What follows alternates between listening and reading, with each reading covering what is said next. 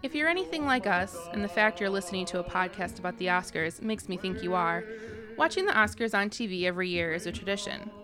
But it wasn't always meant for public consumption, and the fact it became television entertainment had little to do with wanting to engage audiences at home. In fact, it came down to what almost everything always does money. When three of the major studios refused to provide their customary financial support for the bi coastal affair, the RCA Victor division of the Radio Corporation of America agreed to pay AMPAS $100,000 as a sponsorship fee, and NBC telecast the ceremony over its 64 station television network and on its 174 station radio system. And so, what was once just a private industry event was viewed by a reported audience of 40 million people across America, Canada, and Mexico. And while the ceremony has failed to reach that large an audience for many years, it still marks the beginning of a tradition for many, especially here. my life his, I'm not afraid of death, but oh, what will I do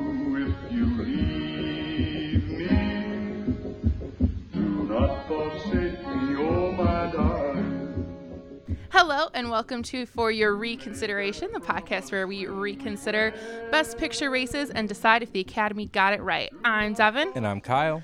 and today we are talking about the 1953 Oscars honoring the best in film from 1952. Uh, so let's get into what was going on in context of 1952 when these movies came out, shall we? This is the 25th Oscars, right? Yes. Okay. All right. So that year, the president was Harry S. Truman. Some ongoing things that were happening. Um, nearly 58,000 cases of polio were reported in the United States. 300, 145 3,145 people died, and 21,269 were left with mild to uh, di- mild to disabling paralysis. I said that with a smile, and I don't know why, and I'm sorry. Yeah, this is weird. What are you So staring pol- at so- polio was happening. Yeah. Okay. On January 14th of that year, The Today Show premiered on NBC, becoming one of the longest running television series in America. On February 6th, the United States in the United States, a mechanical heart was used for the first time in a human patient. On June 19th, the United States Army Special Forces was created. On July 25th, Puerto Rico became a self governing commonwealth of the United States. On October 16th, Limelight opened its doors in London. Writer, actor, director, producer Charlie Chaplin arrived by ocean liner, and in transit, his re entry permit to the USA was revoked by J. Edgar Hoover, which I think we talked about in a previous uh, episode that Charlie Chaplin was exiled out of America for many years. So this was the beginning of that. Um, on December 1st, the New York Daily News carried a front page story announcing that Christine Jorgensen, a transgender woman in Denmark, had become the recipient of the first successful sexual reassignment operation. Wow, in 1952. Yeah, that uh that documentary I watched, what's it called? Now I don't remember that documentary about transgender representation in media talked about her. It was really interesting. Was, I don't remember what that was called now. People know what I'm talking Right. about. it's good. All right, you want to talk about what's happening in film that year? Yeah. All right. On September 30th, the Cinerama multiple projection widescreen system invented by Fred Waller debuted in New York with the film This is Cinerama. So, I thought that was Is that like- weirdly not nominated for any Oscars. Is that is that longer than our like IMAX intro? What do you mean? Like when there's just like the IMAX, we're going through space. There's Oh, like yeah. a countdown, or was it like this? Because that, that feels what it, what it is. It's just like this is Cinerama. It's the thing that plays before a Cinerama Right, like movie. this can this will show you what it we can do. Yeah. I don't know. I do know that on November 27th, Bwana Devil, the first American feature length color 3D film, was released and began the demand for 3D films that lasted for the next two years. And then, and then came back around yeah. Later. Yeah, it came back in like the 80s again, and then Yeah. now. Yeah. The technology I think has now? improved each time too. Sure, but is it even happening anymore? I mean, obviously we haven't been to a theater in a while, but Yeah. I don't I mean I don't know. yeah. All right, you want to know what the highest grossing films of 1952 were? Do I have a choice? You do not. At number 10, we have a tie with Come Back Little Sheba and The Stooge. Number 9, we have Oscar nominee The Quiet Man. Number 8, Jumping Jacks. Number 7, Oscar nominee Moulin Rouge. Number 6, Sailor Beware. That sounds fun. Number 5, Oscar nominee Ivanhoe. Number 4, Hans Christian Andersen. Uh, number three, The Snows of Kilimanjaro. Number two, This is Cinerama. Wow. So it was a big draw. And Holy uh, crap! number one, Oscar winner, The Greatest Show on Earth. Yeah, it's a tentpole movie.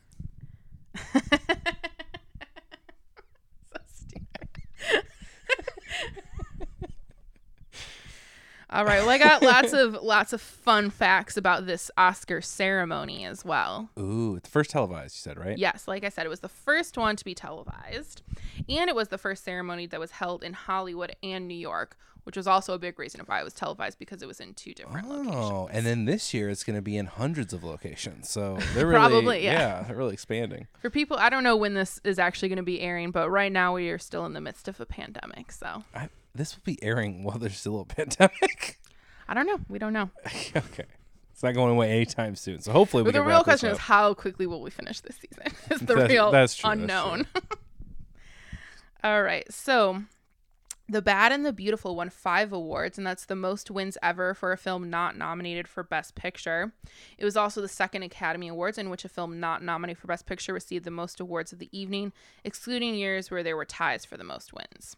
The only other film to do this was The Thief of Baghdad at the 13th Academy Awards. As of the 91st Academy Awards, it has not happened since. Until Spotlight won only Best Picture and Best Original Screenplay at the 88th Academy Awards, this was the last year in which the Best Picture winner won just two Oscars. Um, John Ford's fourth win for Best Director set a record for the most wins in this category that remains unmatched to this day.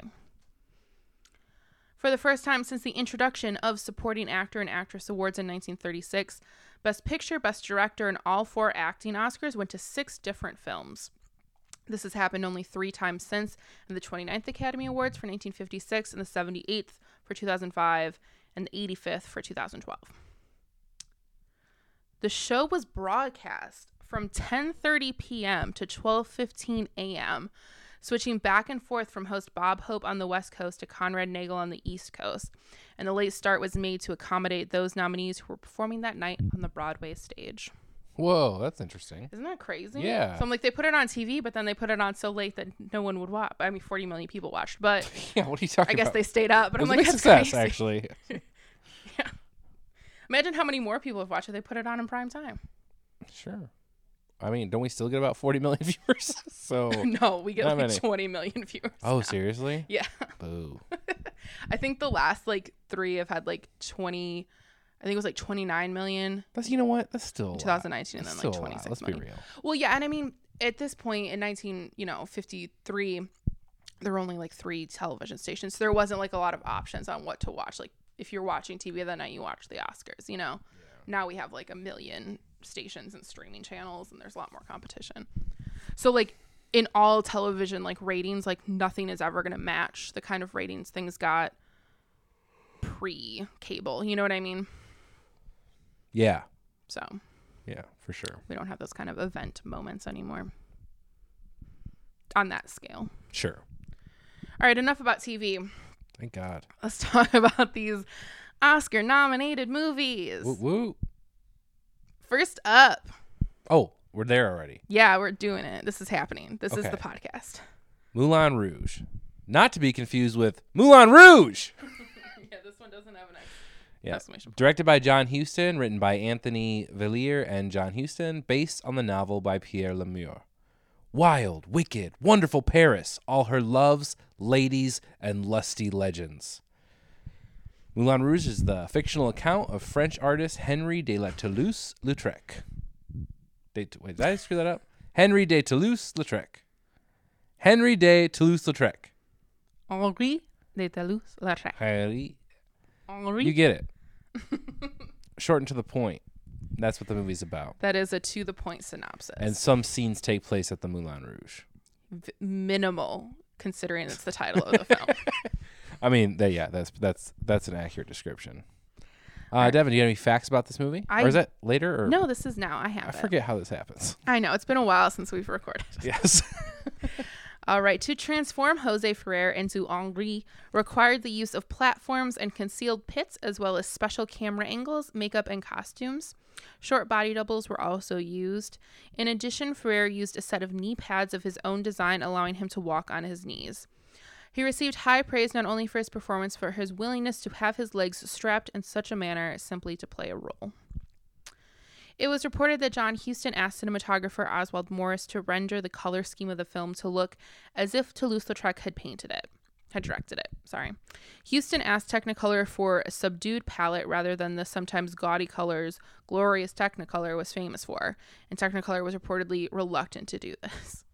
really? Which I get. I mean, their whole thing was like, look how vibrant our colors are, Uh huh. you know. And he was like, make it less vibrant.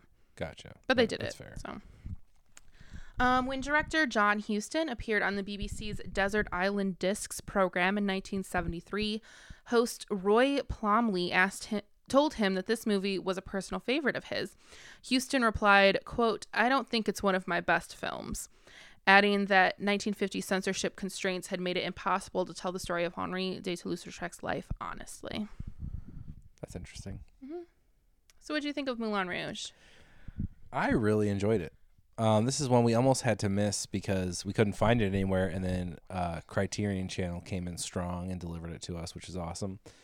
Um, but yeah, I actually really enjoyed it. And it's funny that John, you said that about John Huston because I actually think this movie gets away with a lot, and It does. whereas things are maybe not obvious, it's always interesting how movies of the era um, kind of use the censorship to their advantage, and a lot of things are more subtle or a lot of innuendo uh, going on. Um, but yeah, from the from the opening number inside the Moulin Rouge, where it's just like, what are we getting here?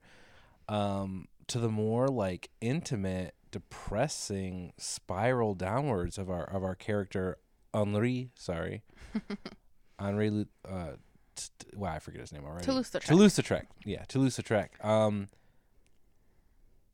yeah, I just thought it was like a kind of a bold move and definitely a, a turn um, compared to you know a lot of these Best Picture nominees, um, as far as just kind of based in in the real world every day. I mean, I want to say that because I can't speak for France, but it just felt like you know this is a world that many people actually live in whereas like you watch a lot of these movies and and, and to, to many degree including this season uh they're fantasy worlds to a degree right? They're they're idealistic um and this just felt very rooted and very real.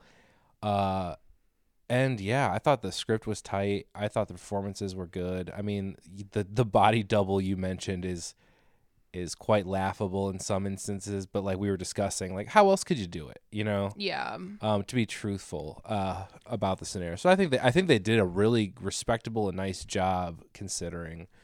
Um, but my biggest plus for this movie is the way it looks. I don't think I've seen a movie from this decade, uh, the 1950s or prior, where it's just it's shot so like differently and like not grand traditional Hollywood style. Like I already feel like it was kind of betraying those kind of uh, tropes um, this early on in 1952. Uh, I yeah, I really admired um, the way it shot. I meant to write down the cinematographer's name and I did not. Oswald Morris. Well, there were two. There was one that got who started and then got fired, and then there was a second one. Oh, that's interesting. Okay.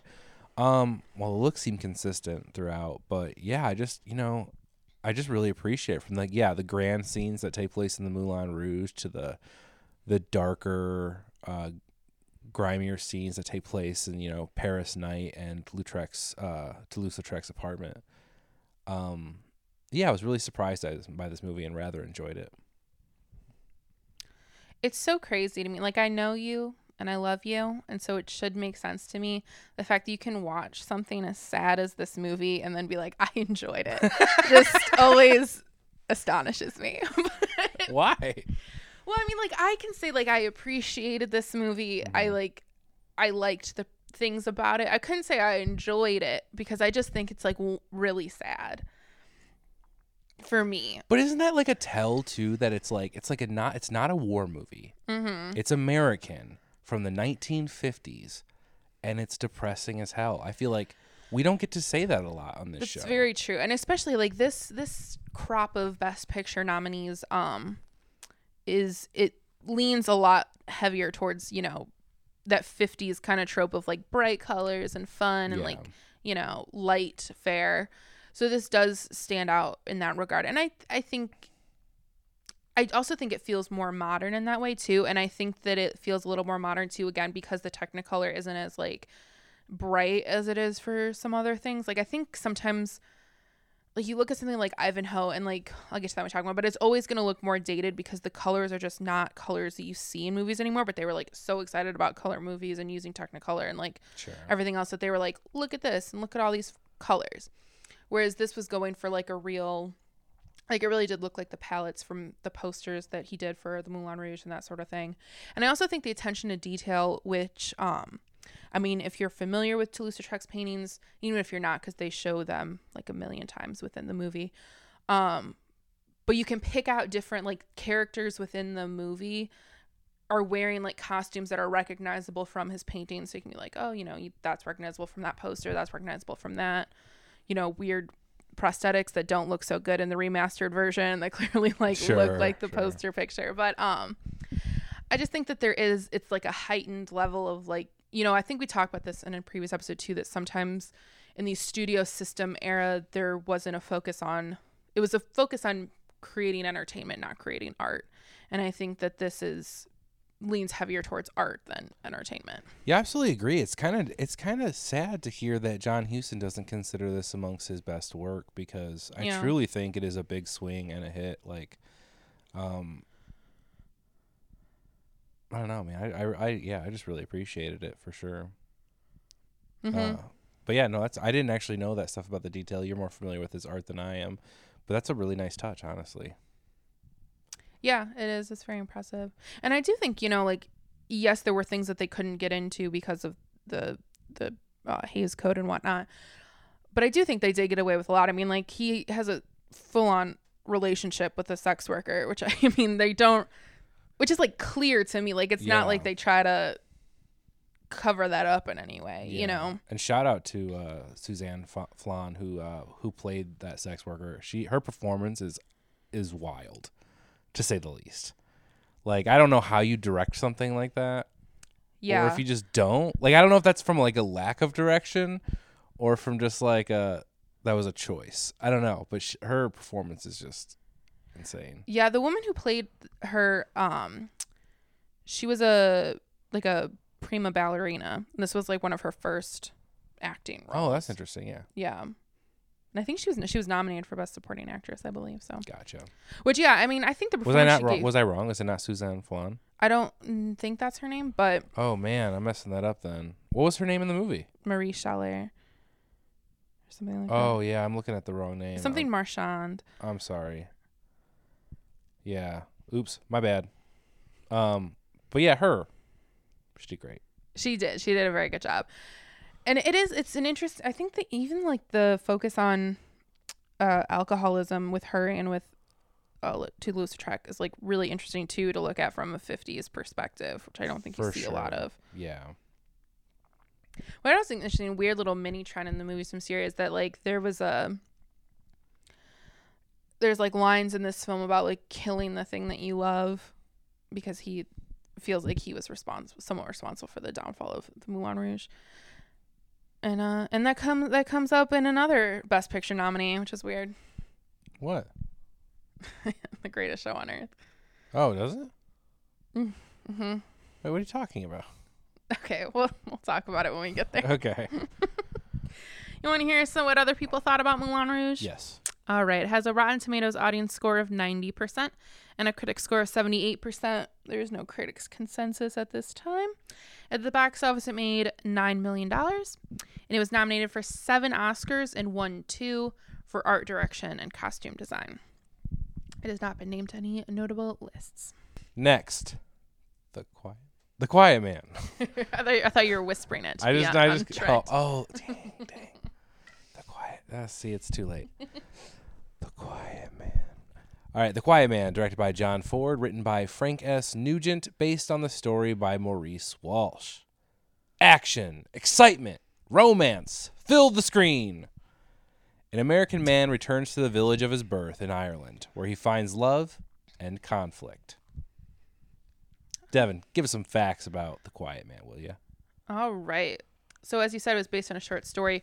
Ford read that story in 1933 and soon purchased the rights for it for $10.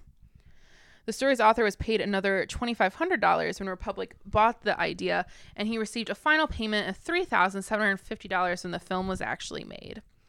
Republic Pictures agreed to finance the film with O'Hara and Wayne starring and Ford directing, but only if all three agreed to first film a Western with Republic. They did, and after completing Rio Grande, they headed for Ireland to start shooting. Rio Grande is probably Yeah. what it's called. Okay. uh, one of the conditions that Republic placed on Ford was that the film run under two hours. However, the finished picture was two hours and nine minutes. When screening the film for Republic executives, Ford stopped the film at approximately two hours in on the verge of the climactic fistfight. Republic executives relented and allowed the film to run at its full length. When Maureen O'Hara died in October of 2015, her family stated she listened to music from The Quiet Man during her final hours. Filmmaker George A. Romero was also said to have died listening to this score. Really? Mm-hmm. I'm gonna not listen to that score again. I mean, they like I think they like chose that. I don't think it was like they were listening to, it, and I'm like, boom. No. Okay. uh, so, what'd you think of the movie, Devin? Okay, I thought it was in- insane. First of all, when I hear that we're watching a movie called The Quiet Man, directed by John Ford, starring John Wayne, Yeah. I was not expecting a romantic, wacky comedy set in Ireland. sure. Not my first thought for any of those people. Yes. But that is what this is. Um and it's it's it's insane. Like I literally don't understand what this movie is. I don't understand why these people agreed mean- to make it. Like, like I told you, we were watching it. It is the modern, like it, like this is what Adam Sandler does now. Right. They He just wanted to go hang on Ireland. Yeah, they wanted to go hang on Ireland, shoot in Ireland, and have fun, and that's what they did. that is what they did. And I mean, I hope they had fun making it. It's John Wayne is a very specific actor with very specific skills. I do want to be clear that they they make the genius choice of saying he moved from Ireland when he was very very young. Yeah, he does not attempt an Irish So accent. yes, thank thank the Lord that we don't have John Wayne Swedish doing accent, it. I'm very glad he didn't attempt an Irish. I'm Olaf. Ha ha ha. I'll have a yin your beer. Yeah, I'll have a in your beer. Uh, but yeah, he's a very specific actor, and I don't think his wheelhouse includes like romantic lead. You know what I mean? Mm-hmm. So on that level, this didn't work. This is also another trend of movies from this year and from all of 50s and all of time, is that like every romantic relationship is like a elderly man and like a teenager essentially. Is And what, immediately, love at first yes, sight. and love it like, boom. Boom, done. What for You're mine now, cutie. and I mean, I guess if you live in an Irish village, like a small village, your whole life, you know all the men there. You're not interested. Yeah, that's a new guy main thing comes he's in. got She was probably like, him. sure, Yeah, this is a better option. yeah. There's also it doesn't hold up well in in terms of the misogyny of it all. The like main the main plot point is she they get married or whatever and um she wants her dowry and then her brother won't let her have it. And she it's basically she's stating what she wants John Wayne do- couldn't care less. Does not care. Does not give a damn. No. Doesn't understand why she's still talking to him about anything. And uh and that's the real conflict of their relationship is that she's like, This is what I want and he's like, What? But I don't care about that. Yeah. Sorry, that just in my head though. I just remembered the best scene of this movie. Okay. So they get married. They have a fight their wedding night, obviously over this dowry. yeah. He brings her home and throws her ass on the bed. Yeah, because she's refusing to sleep with him until she gets her dowry. Yeah, and it breaks. And I'm thinking, I'm thinking, is this an accident? Did this just happen? Uh, whatever. And then the great, the next morning, some friends come over and they see that the bed is broken, and it is just like, like that is a good ass joke. It is good. And That- again, it's like That is crazy that got past the censors. But Yes, but but what is it doing? You know, yeah, it's putting in our thoughts. It's like that whole, you know, we're, sorry, we're watching West Wing right now, and they're debating like charging people for for for thought crimes, right? Right. It's just like you can't. How do you censor that? You know what I mean? So so it's really yeah, I found it interesting. But then again, they made people have separate beds. I don't know. You're right. Well, You're then right. they the thing that they um in looking up stuff about this, the one thing that they did censor from this movie was um basically like a reference to um Irish independence. There was at at a toast at their wedding. This is something about like national freedom, and they decided that was too like controversial given the the status of Ireland and England and whatnot. So that got cut. Mm. But the but the important. joke about rough sex got in. So Yeah, Cool. yeah, yeah. Uh, but yeah, I mean, if you wanted to talk more about this, that's fine. I don't know. anything- Well, also in the terms of misogyny, there's also like a prolonged scene where he physically drags her for five miles. Oh yeah. To a very abrupt ending, by the way. yeah, I mean, it's like a 15 minute fight sequence, and then an abrupt ending. yeah. It's insane. This movie is but you know what? I applaud it. It is wacky. a crazy, wacky ending. You're right. It is.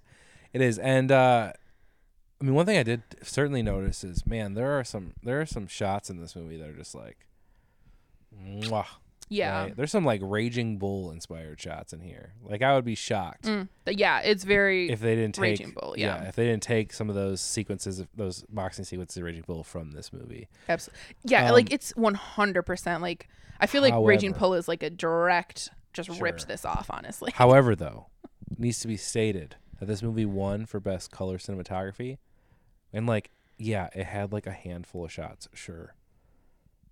But dude, Moulin Rouge was not even nominated.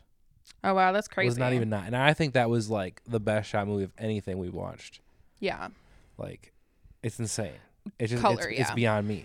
But the, yeah, there was that like a, I don't know. What are the what are the inner, inner workings of how things are voted on the 25th Oscar ceremonies? Like, because you just said they upset Technicolor. yeah. Does that um, then have ripple effect throughout? I'm, I'm just curious. What your maybe? thoughts are on I mean, that. I don't know. okay. I really don't know. It could be. I mean, that I do think too. Speaking of the, the look of it, I do think because it was filmed, um, the exteriors were filmed on location in Ireland. That does kind of help it be look a little less dated. Because I think a lot of what makes Yeah, these movies look yeah. dated is that they're all filmed on sound stages. So when you get like them out in in real, you know, Irish pastures and whatnot, it looks really good and it looks a lot more modern than than if they were standing. Was it actually? Did they really go to Ireland? Mm-hmm. Yeah, they filmed like Yeah. exteriors and stuff in Ireland, and then they came back and they filmed like the interiors on sound stages. Okay. Okay. And also the the horse race scene was directed by John Wayne because John Ford got sick, and so John Wayne directed that sequence. Interesting. Mm-hmm.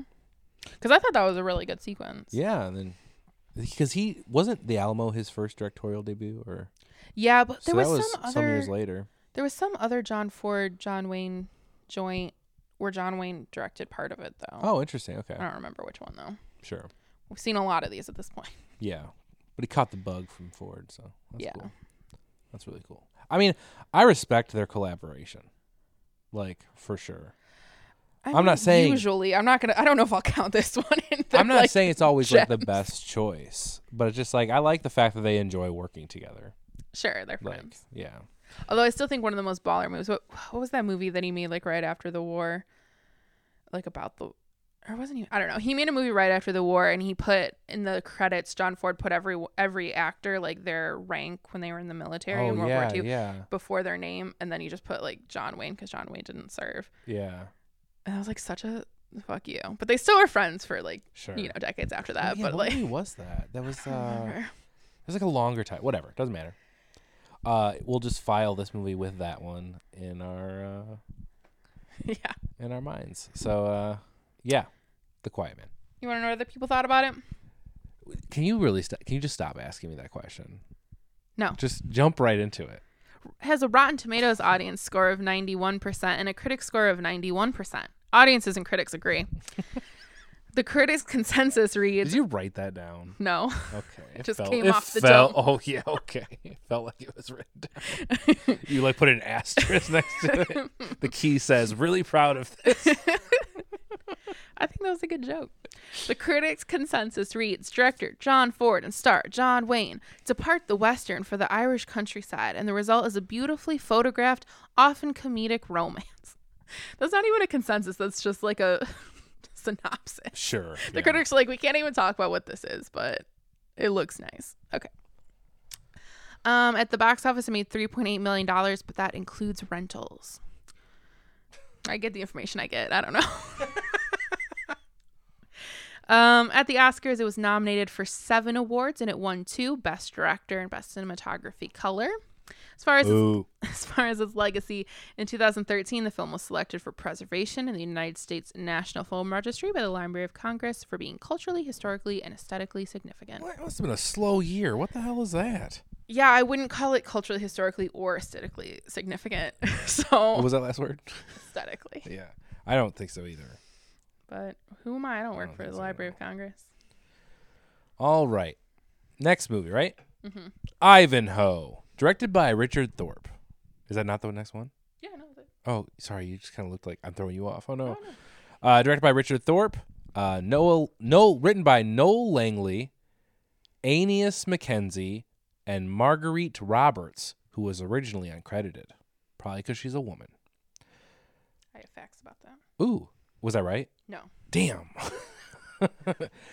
At last on the screen, biggest spectacle since Quo Vadis. That's lit- yeah. That's, That's the- their that's tagline? Yep, that's their tagline. I'm assuming same studio. Probably MGM, in case you're wondering. Yeah. Uh, Sir Walter Scott's classic story of the. I'm gonna start that over because I read coronavirus in my head for this next word, and that's just where we're at. Okay.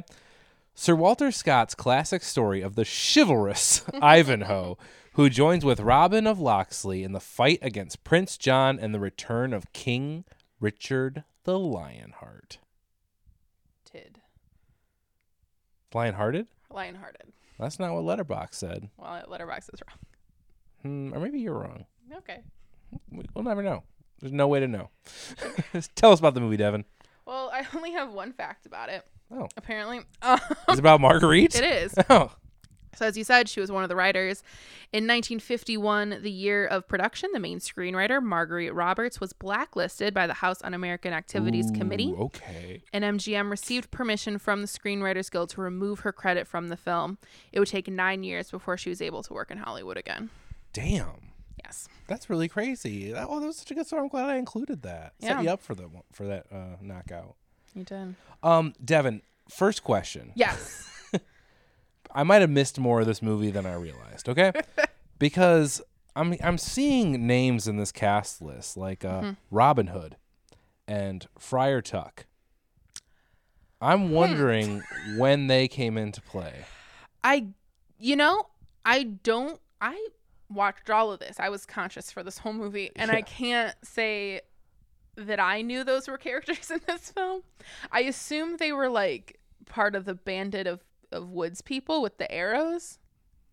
Probably, Gotcha. Oh, oh, yeah. Like they were. Yeah. I would assume that maybe like you like know that was Robin and Friar Tuck. yeah. Which that makes sense, now aesthetically how they look. I yeah, picturing them now ah, that makes sense. I saw that.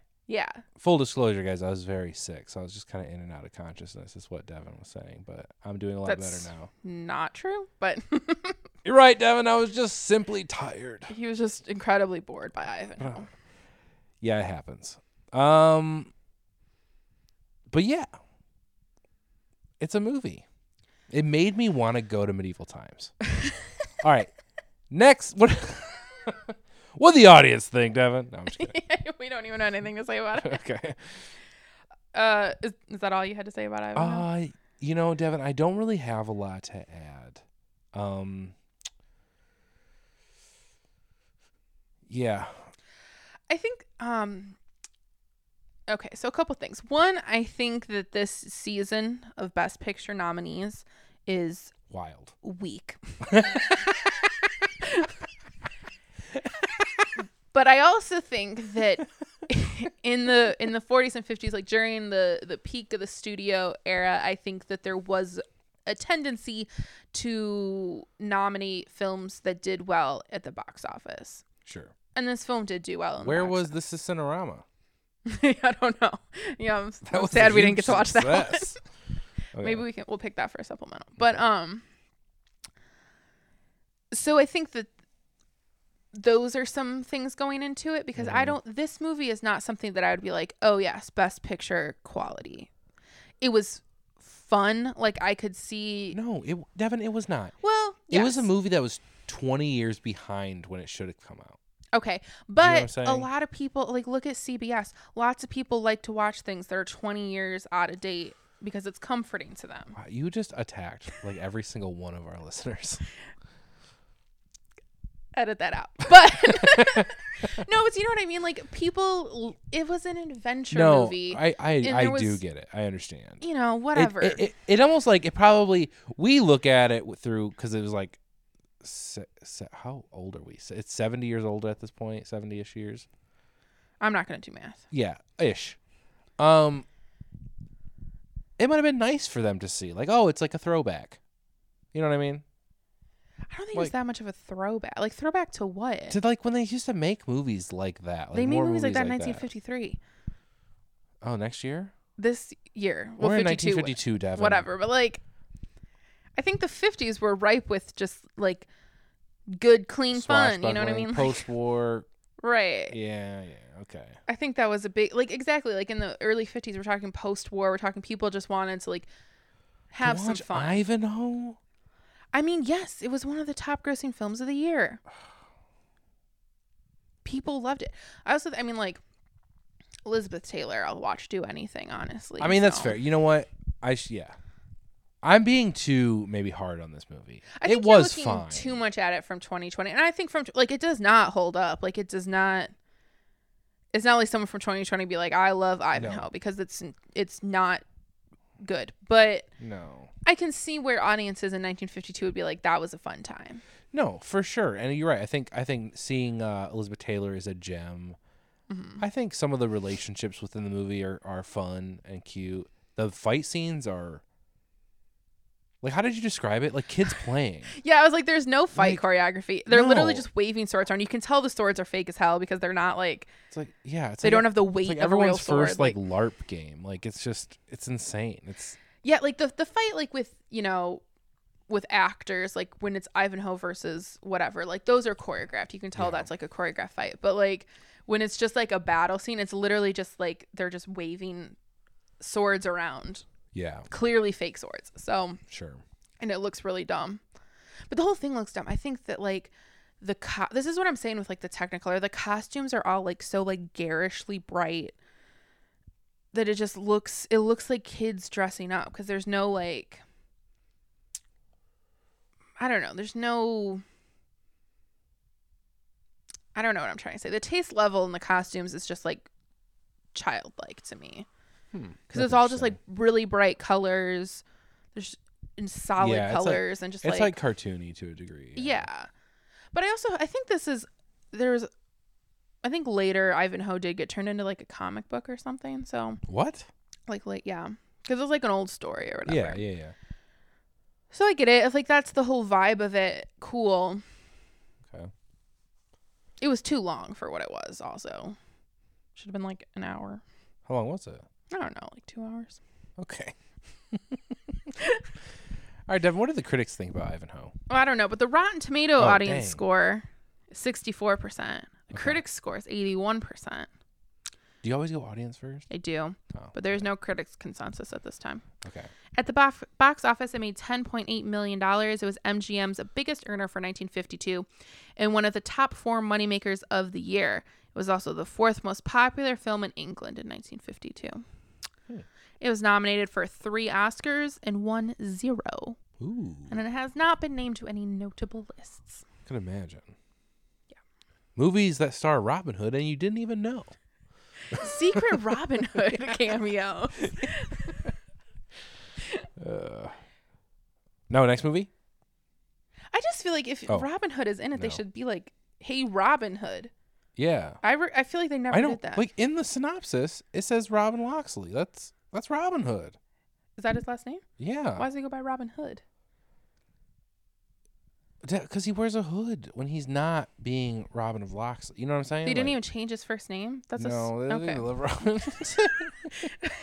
oh, do you mean Robin Hood? No, not that. No, not that Robin. I'm not that Uh, Robin. different, different Robin. Different Robin for sure. All right, High Noon. Directed by Fred Zinnemann, written by Carl Foreman, based on the magazine article "The Tin Star" by John W. Cunningham. Did you just nod? Did you just nod at me? Who would have known that? You don't have to. I don't care. Like, I feel like you also did the research and you like read and you're just like, oh, he got that right. Okay, good for him. That's that's what you just did. You're like fact checking me. You're waiting for me to mess up so you can jump on and be like, "Welcome to the Devin Show. Let's talk Oscar movies." All right, the story of a man who is too proud to run. Is that the synopsis or the tagline? It's the tagline, That's a Devin. it's a spoiler. I don't know, like kind not- of. Well, I guess. What? It's like the first five minutes. He's like, "I'm gonna take care of this." But there's other moments in the movie where he's like, "Should I run? I guess I won't." yeah, I was really on edge of my seat.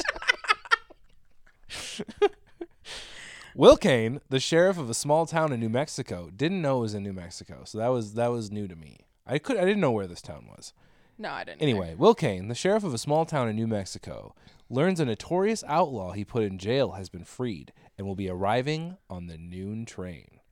Knowing the outlaw and his gang are coming to kill him, Kane is determined to stand his ground, so he gathers a posse from among the local townspeople. Or tries to, rather. Yeah, tries. No, that's a spoiler. No. Yeah. um, yeah, that's High Noon. Devin, what'd you think of High Noon? I'm not gonna tell you what I thought about. it. I'm gonna give you some facts. Oh, And I got yes. Dang. Lots Already of. forgetting the structure. I know. I got lots of facts about High Noon. Buckle yourself in. Oof.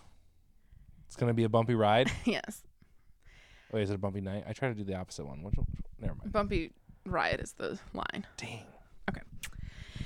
In 1951, during production of the film, Carl Foreman, the screenwriter, was called before the House Un-American Activities Committee during its investigation of communist propaganda and influence in the Hollywood motion picture industry. Foreman had once been a member of the Communist Party, but he declined to identify fellow members or anyone he suspected of current membership. As a result, he was labeled an, quote, uncooperative witness by the committee, making him vulnerable to blacklisting. After his refusal to name names was made public, Foreman's production partner Stanley Kramer demanded an immediate dissolution of their partnership. As a signatory to the production loan, Foreman remained with the High Noon project, but before the film's release, he sold his partnership share to Kramer and moved to Britain, knowing that he would not find further work in the United States.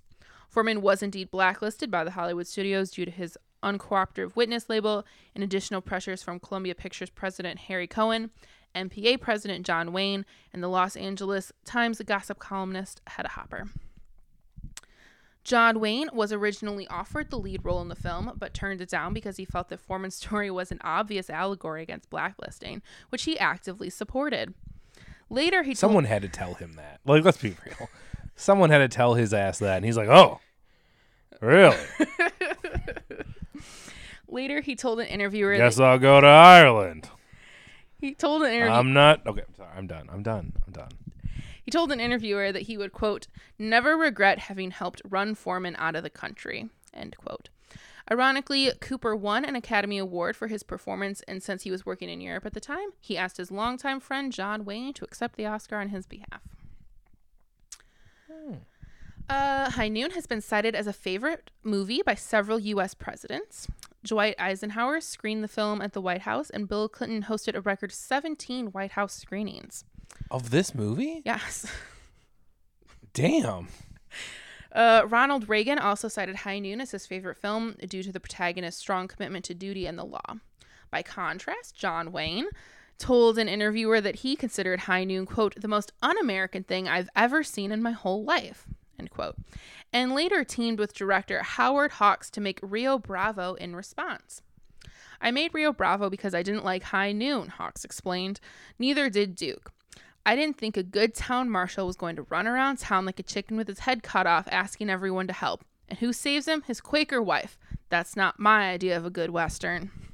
I mean, The movie kind of a fair assessment, but The movie's theme song, High Noon, as it is credited in the film, otherwise also known by its opening lyric, Do Not Forsake Me, Oh My Darling, became a major hit on the country western radio. Its popularity set a precedent for theme songs that were featured in many subsequent western films. Katy Jurado won a Golden Globe. this is a lot of facts. I told you it was a lot of facts. okay, but I they're, have two not more. all great. Stop interrupting me. Okay, sorry. Katy Jurado won a Golden Globe Award for Best Supporting Actress for her role as Helen Ramirez, and she was the first Mexican actress to receive the award. In 1989, 22 year old Polish graphic designer Thomas Snarky transformed Marion. Sh- I don't know.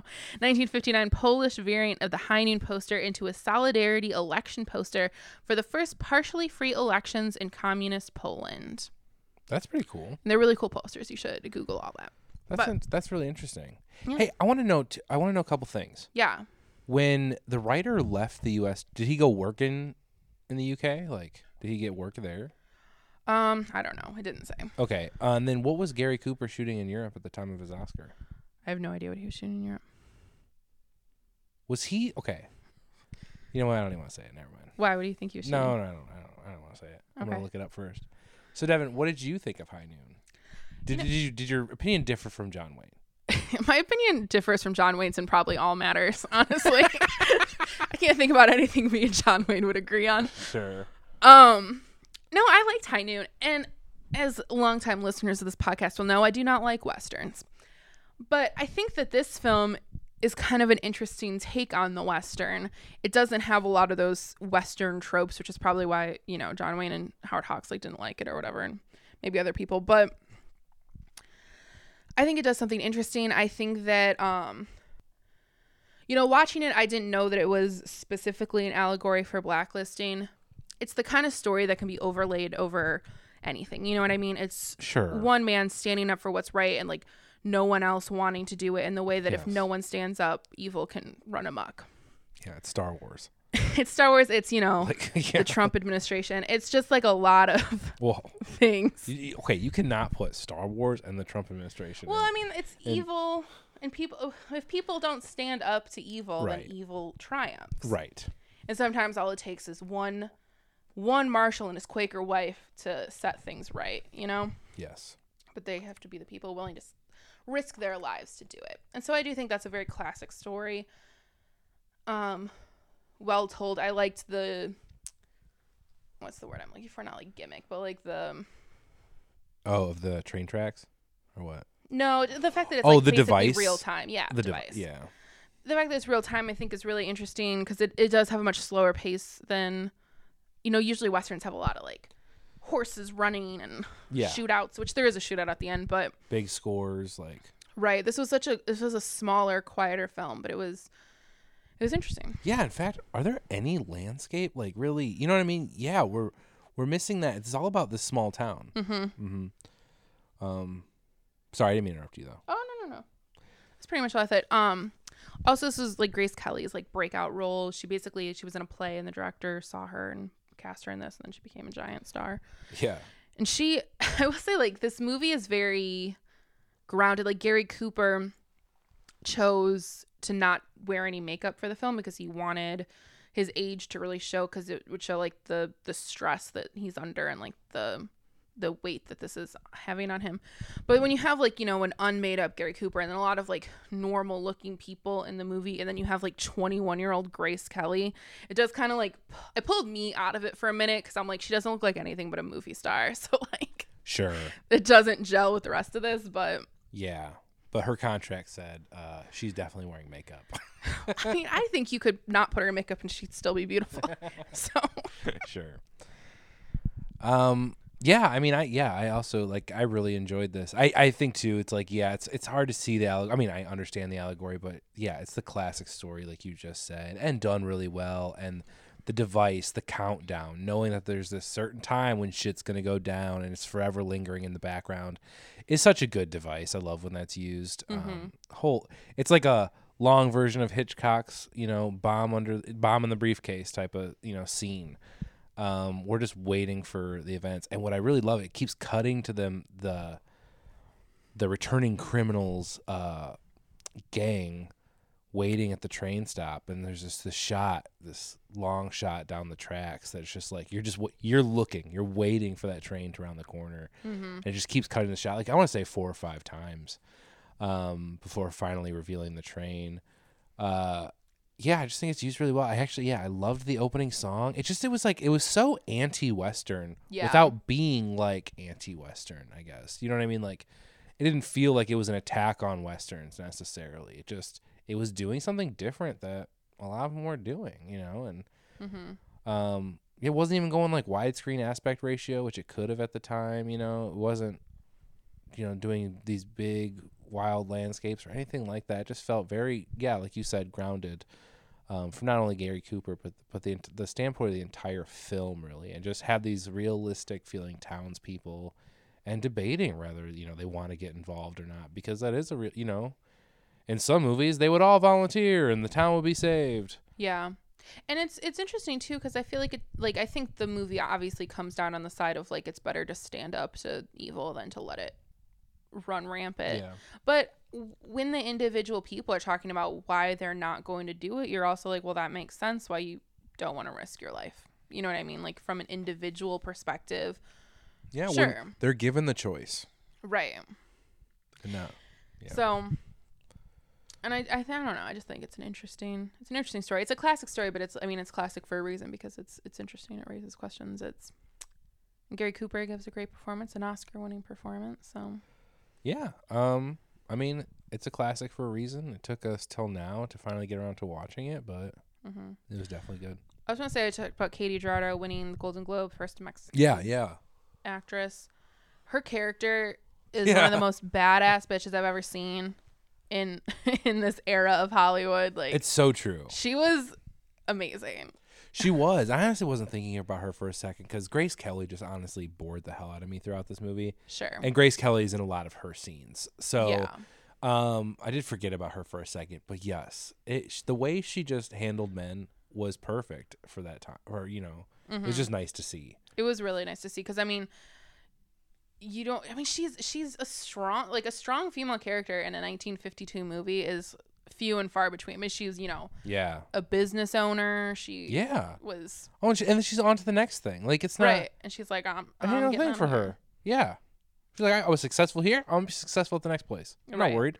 Let's go. Not taking nothing from nobody. And I will say to your point, Grace Kelly is kind of boring in this movie. I think that this role doesn't really play to her strengths. I think like she does like in later work she she excels. But I mean, I don't think this role would have played to anybody's strengths. no. I mean it's literally just like a wife role. exactly. Like she's yeah. just she just has to be a concerned wife.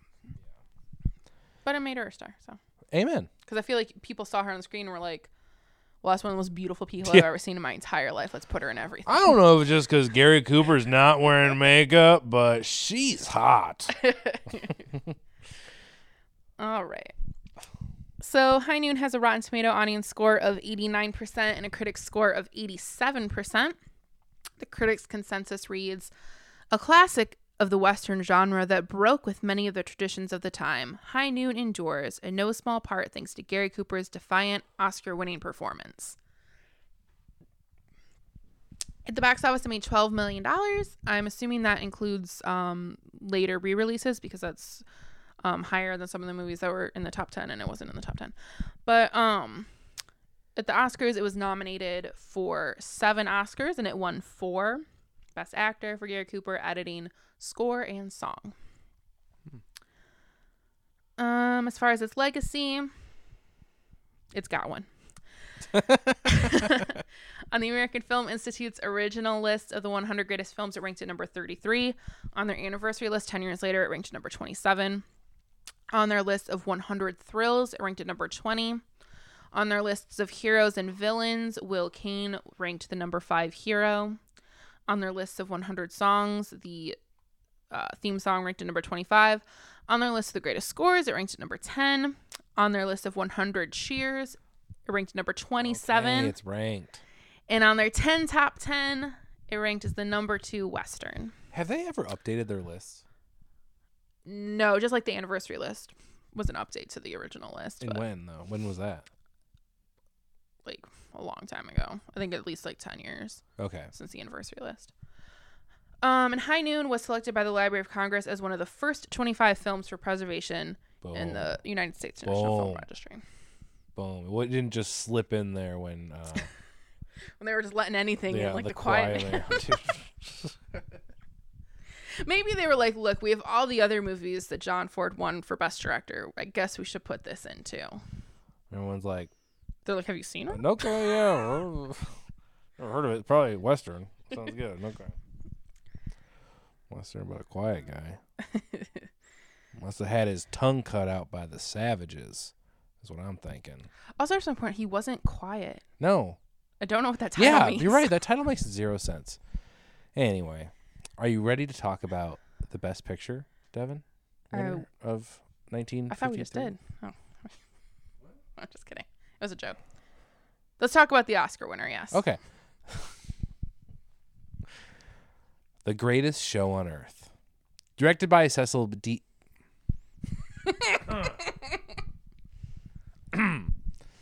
the Greatest Show on Earth.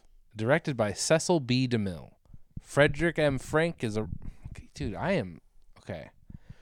Whew, Let me just take a breath, okay? All right, take your time. The Greatest Show on Earth, directed by Cecil B. DeMille. Written by Frederick M. Frank, Barré Lyndon, and Theodore St. John. The heartbeat story of circus people, filmed with the cooperation of Ringling Brothers and Barnum and Bailey Circus. It's a long tagline. Yes, it is. it's also the only one that exists. I, I was like, that's not right. But, you know, it is. It's like half the poster. It is. It's there. Yeah. Uh, to ensure a full profitable season, circus manager Brad Braden engages the great Sebastian, though his moves, though this moves his girlfriend Holly from her hard-won center trapeze spot. This is a lot to take on. You're like, what are you talking about? Holly and Sebastian begin a dangerous one-upmanship duel in the ring while he pursues her on the ground. Yes, that is one of the plot lines of that movie. Yeah, I just you know it was it's, it's about the circus. Okay, it's about the circus. It's literally yeah. There's not a lot. There actually like is a lot of plot for no reason, but like yeah. there's also not a lot of plot. Charlton Heston's in it. That's all you need to know.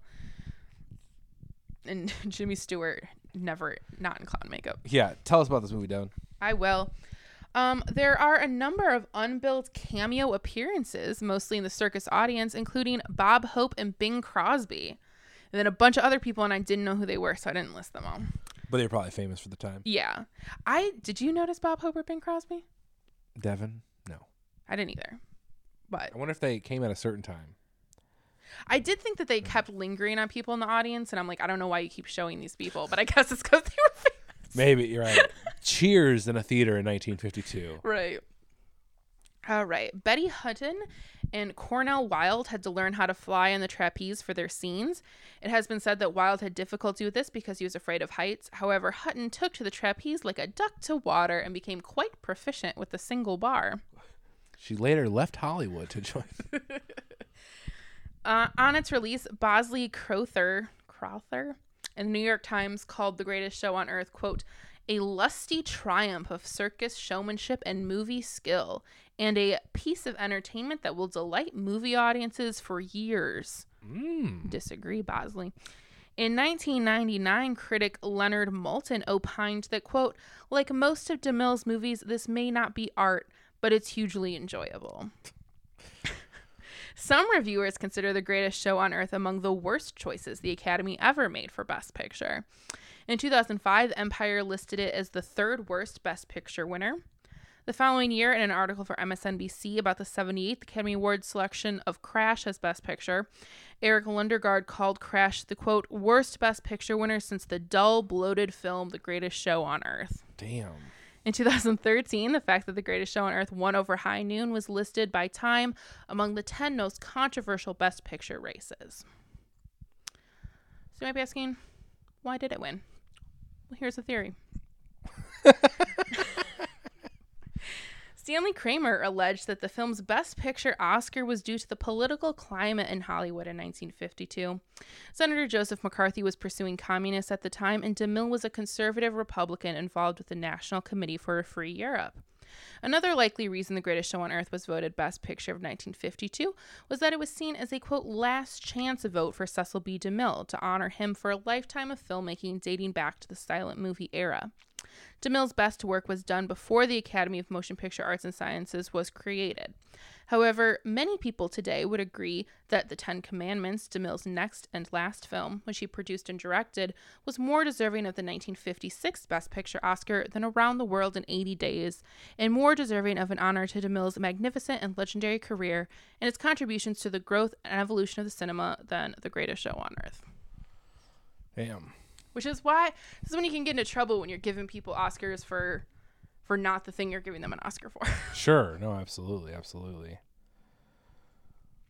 but I do think like um I do think it makes sense given that the HUAC things were happening at this time that a movie that's clearly about blacklisting didn't win over a movie directed by like a very conservative Republican. Sure. they were like, if we vote for High Noon, we're all gonna get called into Yeah. and dude, Joe McCarthy's breath smells like crap, so I just don't, I don't want to go. Uh, yeah, what a movie this was. Um, you know, the greatest show on I was honestly like with it for like the longest time. Yeah. Like I was interested. It was it was big and it was, you know, sensational and I was with and then it just kept going. there was more movie there than uh than than necessary, truly. Yes. Um, I think a lot of the circus stuff, like you know, it was probably like seeing obviously the circus in the theater, right? Like I get it; they were really highlighting certain things, but but there was just too much of it. There was, but again, it was going for the spectacle. I get it; it's a big tentpole movie, but I'm not trying to make sorry, but uh, it is uh, that's all it was though. It was ju- yeah, like you said, it was just pure entertainment, um, and very little movie. Like, yeah. you know, it's just it was fine. It was fine. I get the spectacle, but I don't appreciate the movie. Yeah, looking at it as like a film, like no. No. I mean, I get why audiences like it because going to the circus is fun. Seeing people perform circus acts is fun. That's why the circus has existed for forever. So I understand like that like oh, I get to go see the circus but I don't have to smell animal poop. That's exciting. and it was it was some of those circus acts were pretty cool to watch Yeah. there were too many like the whole when we had to watch the whole parade of everybody i'm like i don't need to see this parade of people in their dirty co- like the thing too about this movie is that maybe in 1952 this was amazing beautiful spectacular but now like i just it looks so dirty and gross like all because it's truly the Ringling brothers circus like their costumes and the performers and whatnot and there it was just so like there wasn't that opulence that I think if we made a movie today about the circus, well, you look at like The Greatest Showman, which is about the circus, right? And like those costumes are like gorgeous, and there's, you know, the Yeah. lighting is all perfect and blah, blah, blah. And it's, you know, highly edited and whatnot. But like this literally felt like you were sitting in a humid tent smelling poop and people you know what I mean? It was just like there was just like a grossness factor to it that I was like, oh Yeah, it was shot at the actual circus, right? Like Right. circus. Yeah, and the actual circus is gross, so I get that. Yeah. But there was no like movie magic to make the circus look spectacular. It it is odd too because you're saying that's like it's like going to the circus or whatever, but like it's such just promotional material for the circus. Oh, like it kind of leaves you with a bad taste in the mouth. In fact, when you're not seeing circus elements, the big sell the big sellers, right? You're finding out how much work it takes to put on the circus. Right, and that literally felt like those things they used to play like before movies, like propaganda, like newsreel Yeah, footage. a hundred yeah. dude. It's just But it was I did just find one it big. interesting also. I was like, oh, it takes so many people to put a tent up. Yeah. I found I it mean, interesting. what I found it kind of cool is just like all these they hop on like this train, you know. It's like Mm-hmm. that's kind of dope, but it's like this giant community of gypsies that basically travel the country and put on a circus. Yeah. I mean, it, honestly, it is kind of interesting, but it's just like, yeah, it's like, oh, here's a circus. This this is our movie, and it's just like, and then look how hard it is to do. It's just like that's all the movie was about, and it's just, I don't know. Yeah, it was like a weird mashup of like a documentary about the circus and then cut with these like melodramatic. I really want to watch a documentary on the circus now. Though. Now sure that you mentioned that, you put those that word in the same sentence. But I mean like the the the movie part of it, the like plot part of it was so melodramatic and over the top and just like not Oh yeah, interesting to me. yeah. Also, like, what kind of favor did Jimmy Stewart owe Cecil B. DeMille Right. for randomly being in this movie? I don't know why Jimmy Stewart's in this movie. Like you said, I'm sure he filmed for like 2 days and then was oh gone. yeah, but 100%. why he agreed to do it, I don't know. Didn't it seem like because I also went through like the IMDb trivia for this movie? Mm-hmm. Didn't it seem like most of the trivia was centered around Jimmy Stewart? I'm just like, you're acting like he's in more of this movie than he is. I didn't read the IMDb trivia. Oh, okay. What trivia did you read? A Wikipedia. Oh. Okay. Um, but yeah, well, I mean, I Jimmy Stewart and Charlton Heston are probably like the two biggest stars in the. Well, they are the biggest stars in this. Yeah. But from what I was reading, was Charlton Heston even a star? I don't think before Charlton? Heston was a star when this came out. So No, he's also like he is kind of fun to watch on screen. Like I don't support Charlton Heston by any chance, but like, but he definitely does like for not. I don't even know if he's acting. I wouldn't call it acting, but he just certainly has a presence on the screen. he does. I mean, same for Jimmy Stewart, honestly. And He's just Jimmy Stewart and everything. Nah, I don't. I didn't like him in this. I didn't. It was weird. He was playing like a Yeah. a doctor who murdered his girlfriend, which they never really like explained why he murdered his wife, but or f- I girlfriend. I feel like she was sick, so he put her out of her misery type of thing. Uh, they never like they never said it was just like yeah. He killed his wife, so then he's hiding out in the circus, which is why he never takes his makeup off. These are spoilers, by the way, but I don't care. Um, which is just which is But he was never also like Jimmy so Stewart. clear. As soon as like he would never take his makeup off, I'm like, well, he's hiding from people. Like, why no one else like thought that? I don't know, but For sure. For sure. and I will say, while we're talking about spoilers, there is a, a train crash scene in this movie that is one of the most impressive train crash scenes I've ever seen. I would. I 100% agree. I. It, it's like they crashed a real. I think they had to have, but like, I don't know. I think it was models, but oh, okay. It looked but it was like six foot models. It was like big ass models. it looked really good. It looked so good. It was shocking, It was amazing. and also this was obviously a time when um It wasn't Oscar worthy, however. no, it wasn't Oscar worthy. but like if you're like sitting in a theater and you see it on the big screen, you'd be like, damn, Yeah, for real. fun. And then because this was a time when um they didn't care about animals, they were just letting wild animals roam around train wreckage. I was like, this can't be safe for them, but okay. That's. But I mean, the whole circus doesn't care about animal safety, so Yeah. that's a topic for another day. Uh, yeah. So I agree with most everyone who's seen this movie that it did not. You know, we'll get to that in a minute, I guess. Um, do you have anything else you want to say about it? I don't. All right. It has a Rotten Tomatoes audience score of 54% and a critic score of 42%. Whoa! Not fresh. Not fresh. the consensus is the greatest show on earth is melodramatic, short on plot, excessively lengthy, and bogged down with the cliches, but not without a certain innocent charm. Speaking of innocent charm, this movie also got in some jokes that I'm like, how did the censors let that one yeah, in? what were they? there was some joke she had about some guy making her wet, and I'm just like, I'm sorry. Oh what? yeah. Which I think they were like going because like I think saying someone gets you wet is like, oh, I'm angry, but I'm like, I don't, because like she says it, and then the other lady is like in more ways than one, and yeah, I'm like, exactly. what? Yeah.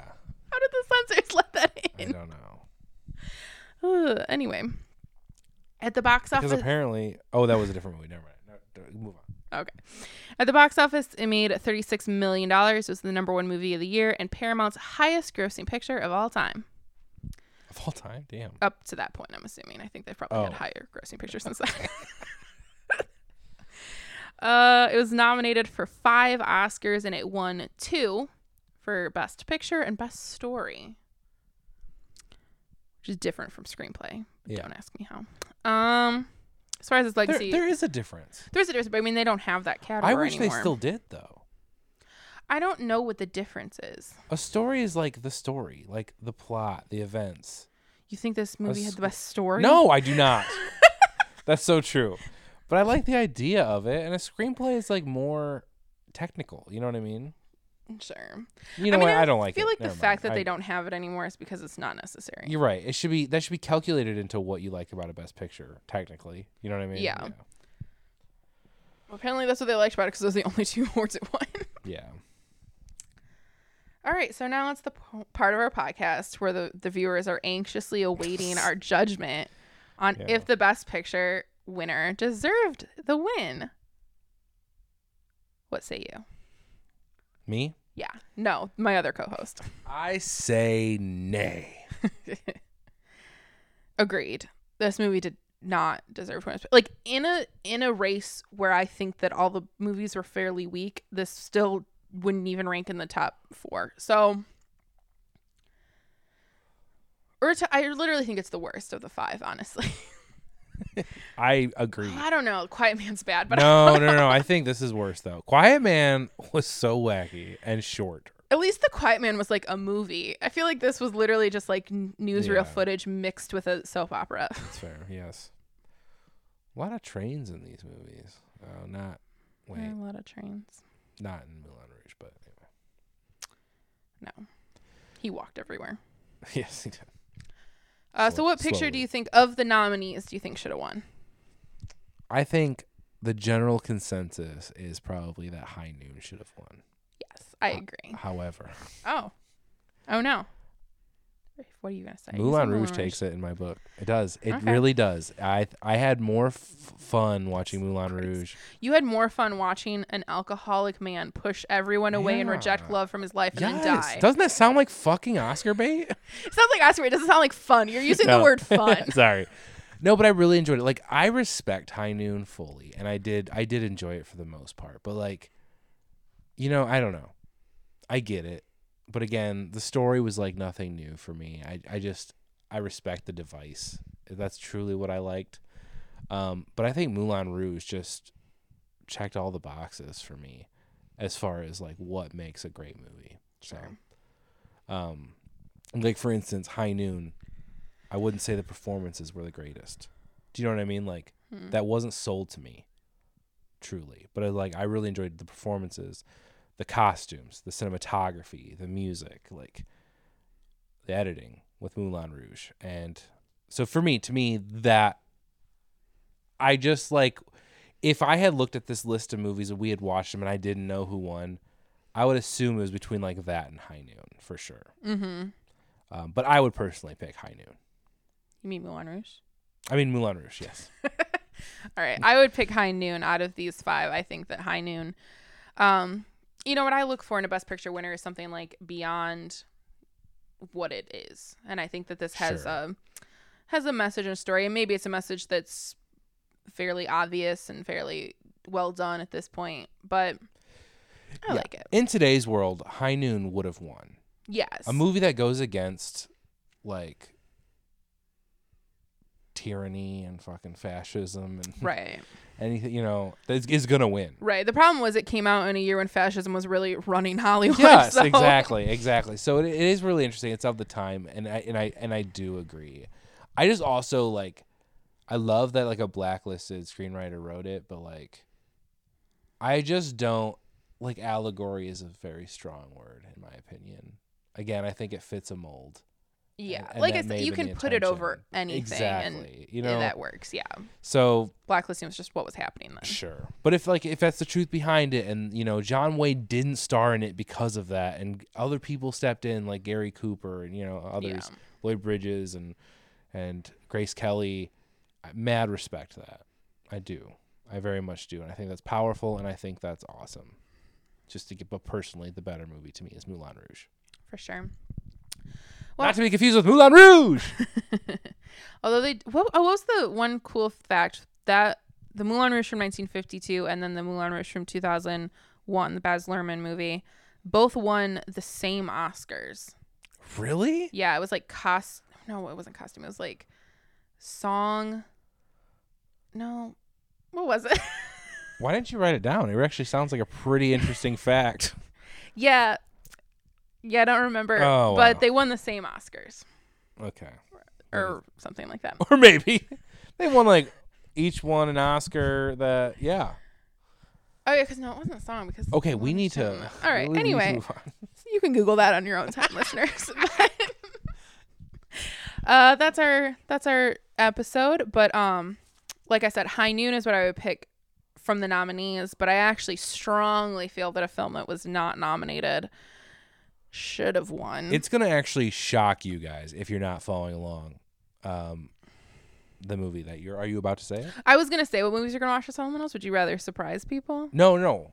I think you should say it, but I'm just to Okay. say you guys are gonna like be freaked out when you hear that this was not even nominated. Yeah. So next week we'll do our supplemental episode for this Oscar race, including the film "Singing in the Rain." Guys, that wasn't nominated for Best Picture. it was not. Isn't that crazy? Isn't it wild? Right. Isn't it wild? So we're gonna watch that. And I know what you're thinking already. It should have won Best Picture though, Right. guys. We agree. hmm Probably. Well, we're gonna talk about that, and we're also gonna watch uh, the Vincent Minnelli picture, "The Bad and the Beautiful," and uh, whatever movie you picked, Okay. Which I don't remember good. the name of. Forbidden Games. "Forbidden Games." It's supposed to be sad, so woo. we'll see you guys then. Oh, and we came in listening to the best song winner, uh, the theme from High Noon called High Noon, and uh, I don't know any songs from this year, so I guess we'll go out listening to that. Wait, no. We should we should kill everybody by listening to a song from The Quiet Man.